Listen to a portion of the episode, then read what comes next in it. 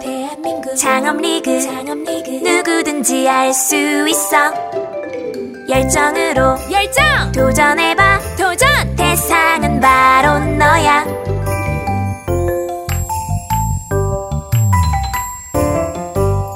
대한민국 창업리그 대한민국 최초 와 세계 최초 와 우주 최초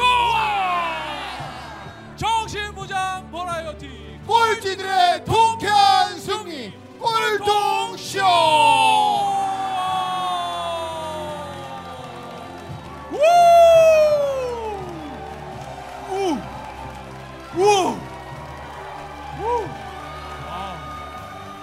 어서오세요 어서오세요 반갑습니다 어서오세요 야 이제 네. 4월입니다. 4월. 어우. 야 4월에 또 이렇게 멋진 꼴통 챌린저 여러분들과 함께 인사드립니다. 꼴통쇼 137회 또 열심히 이끌어가고 있는 세상에 딱 하나밖에 없는 소통 테이너 오종철입니다. 반갑습니다. 어서 오세요. 네, 반갑습니다. 아. 네. 네. 아. 자, 네. 저분 작은 아버지세요. 네. 제가 싱가포르를 갔다가 오늘 아침에 9시에 왔는데 동남아 순회 공연 진짜 마치고 왔네요. 그 한 사람의 힘이 네. 그 나라를 우리나라보다 훨씬 잘 살잖아요. 근데 맞아요. 도시의 크기는 서울보다 더 작거든요. 서울보다 훨씬 작아요? 맞아요.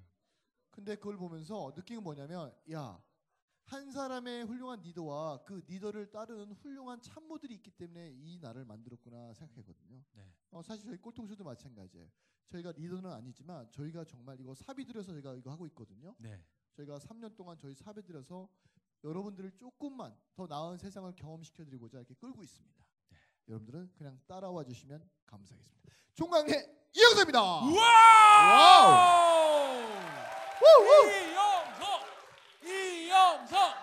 이영서! 와, 반갑습니다. 고마워요. 자, 그리고 오늘 이렇게 또 멋진 우리 꼴통 챌린저 여러분들 함께 하셨습니다. 어서 오세요. 어서 오세요. 와우.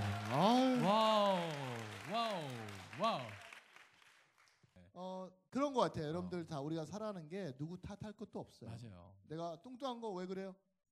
내가 많이 처먹어서 그런 거. 그죠? 계속 먹고 움직이지 않아요. 계속 처먹어. 네. 그래놓고 자기는 물만 먹어도 살찐대. 맞아. 아니야. 물을 8리터씩 먹어놓고. 그럼. 근데 또 살 빼라면 뭐라 그래요? 자기 운동해서 뺀대. 제가 말씀드리면 절대 운동해서 못 빼요. 어떻게 했냐? 살 빼주는 선생님을 두는 거예요. PT를 하던, 뭘 하던, 전문가한테 맡기던. 제가 아는 분은요, 살 빼는 거 코치하는데 800만 원 받았어요. 야. 근데 800만 원 딱 결제하고 나면 너무 간단하더라고요. 돈이 아까워서? 아니 방법이 뭔데요? 800만 원짜리 여러분 우리나라 되게 유명하신 분이에요. 여러 명 갔어요. 그래서 물어봤어요. 형님 800만 원 내고 나면 살이 이렇게 빠지는 핵심 노하우가 뭡니까? 그랬더니 음식을 다 씻고 100개 안 돼요. 삼키지 않고요? 네. 근데 그게 800만 원을 안 내면 불가능하대요. 그렇죠. 왜냐하면 800만 원을 냈기 때문에 아까워서라도 씻고 뱉는다는 거예요. 그렇지. 내가 어떻게 낸 돈인데.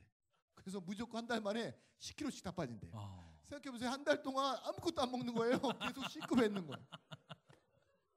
그래서 세상은 대가를 치러야 되는구나. 네. 대가 없이 공짜는 맞아요. 공짜일 뿐이구나. 자, 그래서 오늘 여러분들이 이렇게 네. 시간과 또 여러분들의 귀한 에너지를 투자해 주시어서 지금 이 자리에 와주신 거잖아요. 여러분 다시 한번 감사의 박수 부탁드리겠습니다. 감사합니다. 네. 고맙습니다. 와우. 자, 우리 꼴통쇼는요. 네. 또 이분들이 있기 때문에 또 지금 3년이 넘는 시간을 열심히 이끌어오고 있습니다. 자, 주식회사 4시 33분. 여러분 다 아시죠?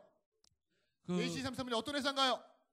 게임 모바일 세계 1위 회사입니다. 맞습니다. 그래서 우리 4시 33분이 가장 많은 부분을 저희를 도와주고 1년에 계십니다. 1억 2천만 원을 후원하고 계십니다. 네. 자, 그리고 러쉬. 그리고 주노헤어에서 저희 꼴통쇼의 제작비를 후원해주고 계십니다. 네. 헤어샵은 어디 가세요?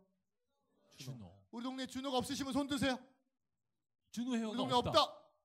지금 전국에 110개 있죠. 110개. 네. 중국에까지. 그런데도 우리 동네에 주노 헤어가 없다. 손 들어보세요. 네. 네. 좋습니다. 네. 이분들은 터가 안 좋은 거예요? 이사 가세요? 자, 아무튼 주노헤어 가시면 되겠습니다. 네. 오늘 분위기가 좀 싸네요. 그러니까. 여러분 오늘 무슨 일 있으셨어요? 네. 여러분 죄송해요. 저희 지금 시차도 좀 적응이 안 되고 그러니까 좀 양해를. 그러니까 아니 오늘 보니까 많이 좀 황사가 미세먼지가 심해가지고 네. 많이 드셔가지고 그러니까 조금 상태 안 좋은 것 같아요. 저희 지금 오늘 되게 에너지 많이 쓰고 있으니까 여러분들 좀 많이 좀 웃어주시고 또 박수 좀 많이 쳐주시면 감사하겠습니다. 저희 감사합니다. 많이 웃고 계세요. 그러니까 많이 웃고 계신 거죠. 아니 분위기가 너무 싸한 것 같아서 얘들이 공부하러 와서 그런지 몰라도. 그러니까요. 자 아무튼 우리. 이 세 개 회사에서 또 저희 제작비를 후원해주고 계십니다. 그리고 그 밖에 또 많은 분들이 또 상품 협찬을 해주고 계시죠. 영상으로 보시는 분들은 아마 저희 협찬에 대한 내용 다 보시고 계십니다. 자, 이제 저희가 꼴통쇼 137회입니다. 오, 시간이 오늘부터 저희가 조금 컨셉을 좀 바꿔봤어요. 맞아요. 네. 제가 예전에는 제가 일방적인 토크만 했는데 그것보다는 저희 담당하신 우리 PD님께서 우리가 이런 걸 좀 한번 해보자. 네. 그래서 이제는 이분이 나오셔서 어떤 일을 하고 내가 왜 꼴통인지 20분간 여러분들에게 본인이 자기 자랑을 하도록 하겠습니다. 이번에 모실 분은요 정말 젊은 꼴통입니다. 이분은 한때 이 분야 하나로 세계를 주름잡았던 분입니다. 와우. 근데 그 모든 걸 다 내려놓고 또 새로운 꿈을 향해서 도전하는 분입니다. 드림 챌린지 대표 안영일 마스터 여러분 큰 박수로 맞이해주세요. 안영일! 안영일! 우! 안영일! 우! 안영일! 와. 강의를 20분 해달라고 오늘 요청을 받았습니다. 네. 그리고 이제 이거 사전 미팅이 없었기 때문에 저는 제가 왜 꼴통인지 설명을 해야 되는 것도 지금 알았습니다. 네. 예, 정말 대책이 없는 분들이군요.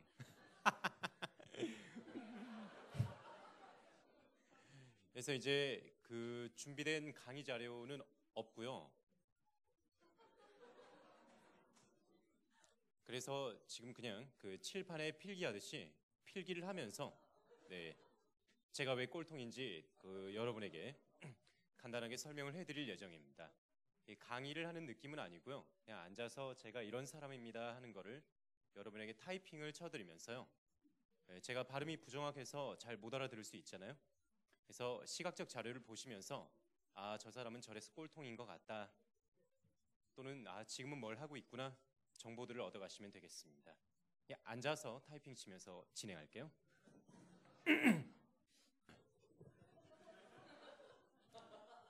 일단은 약간 우스꽝스럽지만 이렇게 제가 가슴을 뽕구 가슴 세우고 하는 게 낫겠죠. 네. 네. 네. 저기 동대문 가면 그 그릇 닦는 장사나 왜 마늘 다지는 거 아시 있잖아요. 마이크 이렇게 세에다 꺼내놓고 저 다지고 뽀지고 전철역에서 많이 하는 거. 네. 네, 제가 20분은 독점을 할 수 있는 줄 알았는데 아니군요. 하세요. 자, 시작하겠습니다. 저는 1983년 1월 9일생이고요. 네, 출생지는 비밀입니다. 네, 저는 이제 초중고등학교를 아주 착한 어린이로 학교를 다녔어요. 네, 이제 저는 성격이 내성적이고 매우 허약한 땡큐. 허약한 어린 아이였기 때문에 초등학교 때는 방정식이 있었습니다. 친구를 혐오했어요. 네, 늘 친구들이 저를 괴롭혔기 때문입니다. 그리고 중학교 때는 친구들을 극혐했습니다. 네, 극히 혐오한다라는 어린이들의 그 용어가 되겠습니다. 네, 우리 초등학생들이 와 있는 것 같은데 웃는 거 보니 잘 알아듣고 있군요. 네, 오늘 저는 초등학생들이 알아들을 수 있는 쉬운 강의를 하는 게 지금 지상 목표입니다. 네, 근데 이제 그냥 혐오하는 거랑 극히 혐오하는 건 매우 달라요. 혐오하는 거는 싫어는 하지만 어찌할 수 없는 소극적인 상태를 얘기하고요. 극히 혐오하는 것은 싫어하기 때문에 무엇이든 해야 되는 적극적인 상태입니다. 네, 저희 꼴통쇼의 구호인 즉시 반드시 될 때까지는 극히 뭔가를 싫어하기 때문에 그렇지 않은 상황 자체를 싫어하기 때문에 나오는 그런 어떤 구호가 아닌가라는 생각을 해봅니다. 이제 중학교 때 이렇게 친구들을 제가 극히 혐오했던 이유가 있습니다. 어느 날 저의 아내가 저에게 물어봤어요. 오빠는 살면서 가장 세게 맞아본 기억이 언제야? 네. 이 부부싸움 중에 이런 거지 같은 질문을. 네. 저는 해병대를 다녀왔기 때문에 제가 해병대이던 시절에는 정말 많이 때려보고 네, 정말 세게 많이 맞아봤어요. 근데 이제 네, 머린콜 맞습니다. 네. 근데 이제 아내의 질문에 저는 해병대 시절이 떠오르지 않고 중학교 1학년 때가 문득 떠오르더라고요. 이 왜 중학교 1학년 때가 떠올랐나? 제가 중학교 1학년일 때 같은 반에 전교 싸움짱이 있었습니다. 싸움 일통이라고 하죠. 그 친구가 어느 날 저를 부르더니 뭐 얘기하더라고요. 빵 사오라고 시킵니다. 저는 그게 정말 순수한 의미에서 빵 사오라는 건 줄 알고 돈 줘 그랬죠. 이것은 말하자면 일진을 삥 뜯은 겁니다. 이제 제가 그렇게 얘기했더니 그 친구가 그 거대한 손바닥으로 제 뺨을 정말 세게 후렸어요.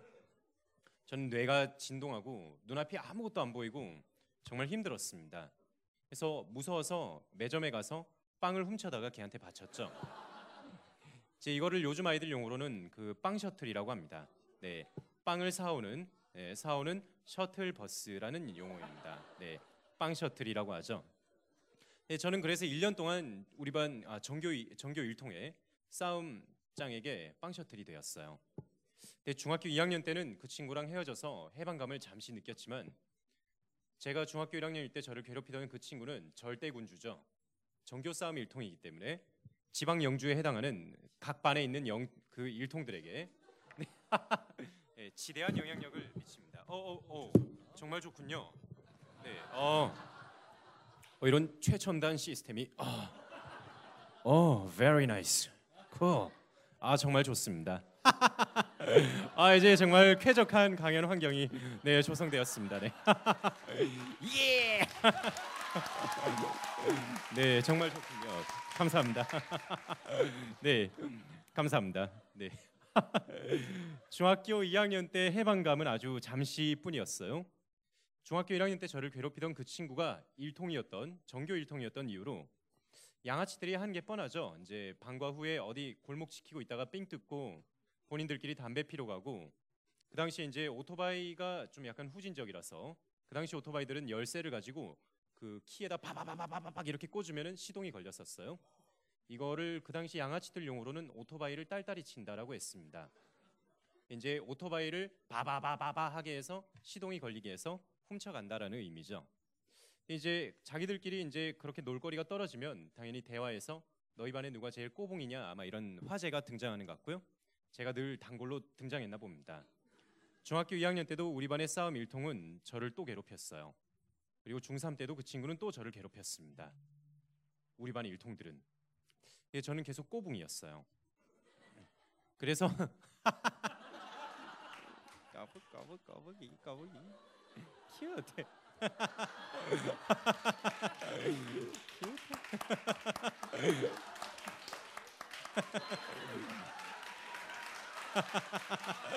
네, 네 귀엽죠.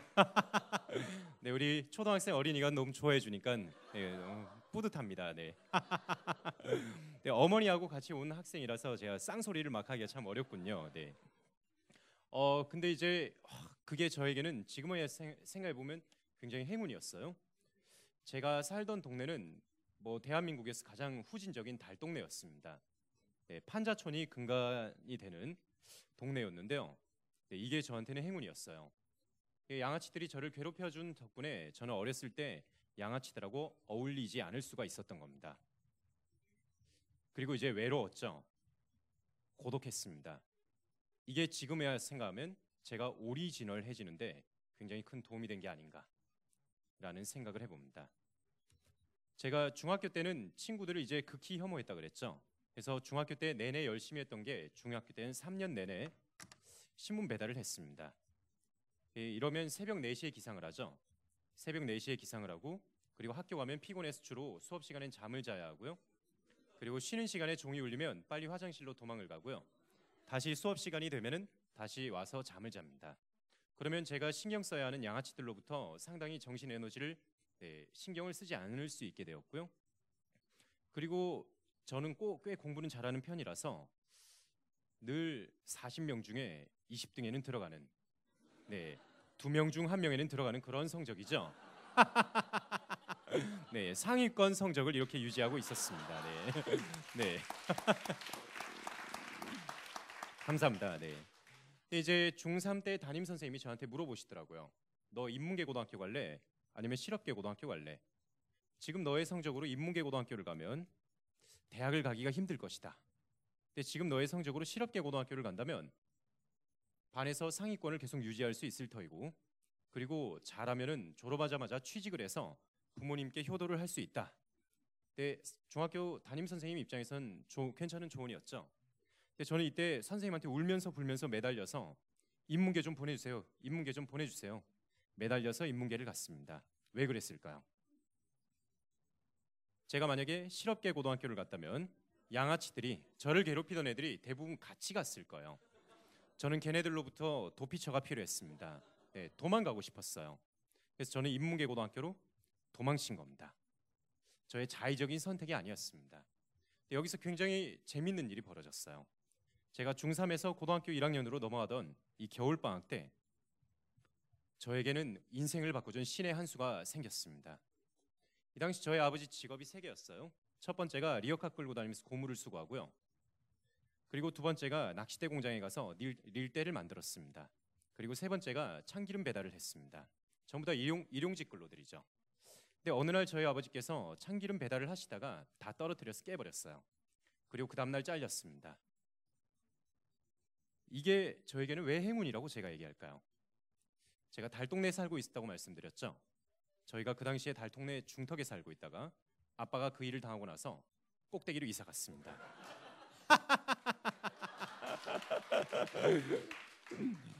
꼭대기는 자연 환경이 굉장히 좋아요. 네, 경치가 좋고요. 호연지기가 자연스럽게 찾아옵니다. 그리고 두 번째로는 양아치가 없어요. 양아치들은 중턱에서 이제 길목을 지키고 있다가 애들을 삥 뜯는데, 꼭대기는 뭐 애들이 돌아다닐 확률이 적다 보니까 양아치의 빈도수가 낮은 겁니다. 근데 이제 제가 중턱에 살 때는 집 밖에 나가는 게 되게 무서웠어요. 양아치들한테 또 걸리면 걔네들이 저를 끌고 어딘가로 가고는 했었거든요. 근데 꼭대기로 가니까 그게 없어지는 거예요. 에너지가 많이 남습니다. 그 옛날에 군대 갔다 오신 어르신들은 다 아시죠? 안 맞으면 잠이 안 온다. 전 중학교 때 그런 상황이었어요. 양아치들이 나를 안 괴롭히면 그날 뭔가 하루를 보낸 것 같지 않은 기분. 네, 그런 기분인 겁니다. 이제 이게 첫 번째 저한테 에너지를 남아돌게 해주는 요소가 되었고요. 두 번째로는 저희 아버지께서 지금 이제 고무를 수거하고 그다음 낚싯대 만드는 일을 하시죠. 이 두 가지 일이 남았는데 리어카를 더 열심히 끌고 다니세요. 아버지께서는 어렸을 때부터 저에게 선택과 집중이라는 경영의 핵심을 알려주셨습니다. 리어카를 더 열심히 끌고 다니시면서 그 동네에 고자가 들어가는 책이 있으면 다 주워다가 이걸 팔아야 폐지로 돈이 되죠. 근데 저희 집 앞에 쌓아놓으신 거예요. 저는 어렸을 때 선행학습을 엄청나게 했습니다. 남아도는 에너지로. 담임선생님이 저한테 겁을 줬었죠. 너 고등학교 가면 꼴등할 거야. 꼴등할 거야. 저는 그게 너무 싫어서 나 고등학교 가도 꼴등하고 싶지 않아. 꼴등하고 싶지 않아. 라는 생각에 아빠가 주워온 고등학생들이 버림직한 문제집들을 모두 다 암기하고 이해할 수 있으면 이해하고 그렇게 선행학습을 했던 겨울방학이었던 겁니다. 어이, 감사합니다. 감사합니다. 네, 일단 저는 어린 시절에 이런 형태로의 그 꼴통 시절을, 꼴통의 시절이었나요 이게? 보냈고요. 네, 지금은 DCG, 드림챌린지그룹이라는 회사를 운영하고 있습니다. 저희 회사는 지난 5년 이상 프레지라고 하는 프레젠테이션을 디자인해서 국내외에 팔아왔고요. 이 분야에선 독보적입니다. 네. 네. 네. 별로 저는 이제 너무 일거리가 많은 게 싫어서 홍보나 광고를 별로 하지 않고요. 그럼에도 불구하고 쉬고 있는데 자꾸 통장에 돈이 입금됩니다. 네. 그러다 보니까는 요즘엔 재미가 없어지더라고요. 재미가 없어져서 하고 있는 일들을 좀 많이 내려놓고 있고요. 그래서 이제 앞으로는 뭐 하고 먹고 살까 그런 고민을 하고 있습니다. 네, 저는 이제 꼴통에서 이제 어느 정도 승리를 했다라고 제가 생각하는 건 제가 목돈 생겼을 때 제일 처음 하고 싶었던 게 부모님 집 장만해 드리는 거고요. 끝냈습니다. 네, 그다음 목돈이 생기면은 네, 저희 집을 사는 거였는데 네, 서울에 저희 집을 샀습니다. 네, 부채는 없습니다. 그리고 이제 뭐 그다음 돈 생기면은 그냥 와이프랑 편하게 여행 다니면서 꿀 빨며 사는 건데요. 네, 네, 지금 그렇게 살고 있습니다. 네. 일단 여기까지가 꼴통에서 네, 어느 정도 승리를 한 이 과정이었고요. 이 중간에 무엇이 있었는지를 저희가 대담을 통해서 이야기를 할 수 있는 시간이 되기를 바라겠습니다. 네, 와! 감사합니다. 오! 네. 그럼 함성 박수 한번 주세요. 감사합니다. 감사합니다. 네. 멋있다. 야. 예, 여러분 어떻게 행복하셨습니까? 네, 되겠습니다. 더 행복해지고 싶으시죠? 잠시 후 2부에서 뵙도록 하겠습니다. 즉시 반드시 될 때까지 와우!